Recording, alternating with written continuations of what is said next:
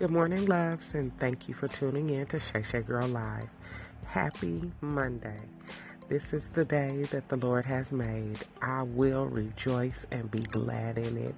It's a fresh start to a new week, another opportunity to be a better person today than you were the day before. I don't want you to get caught up in anything that happened last week or be harboring any bad feelings from the week before. Start fresh and extend that same mercy and grace to others that you want God to extend to you. Okay? Be blessed on today. Enjoy your week. Do something today that you didn't do last week.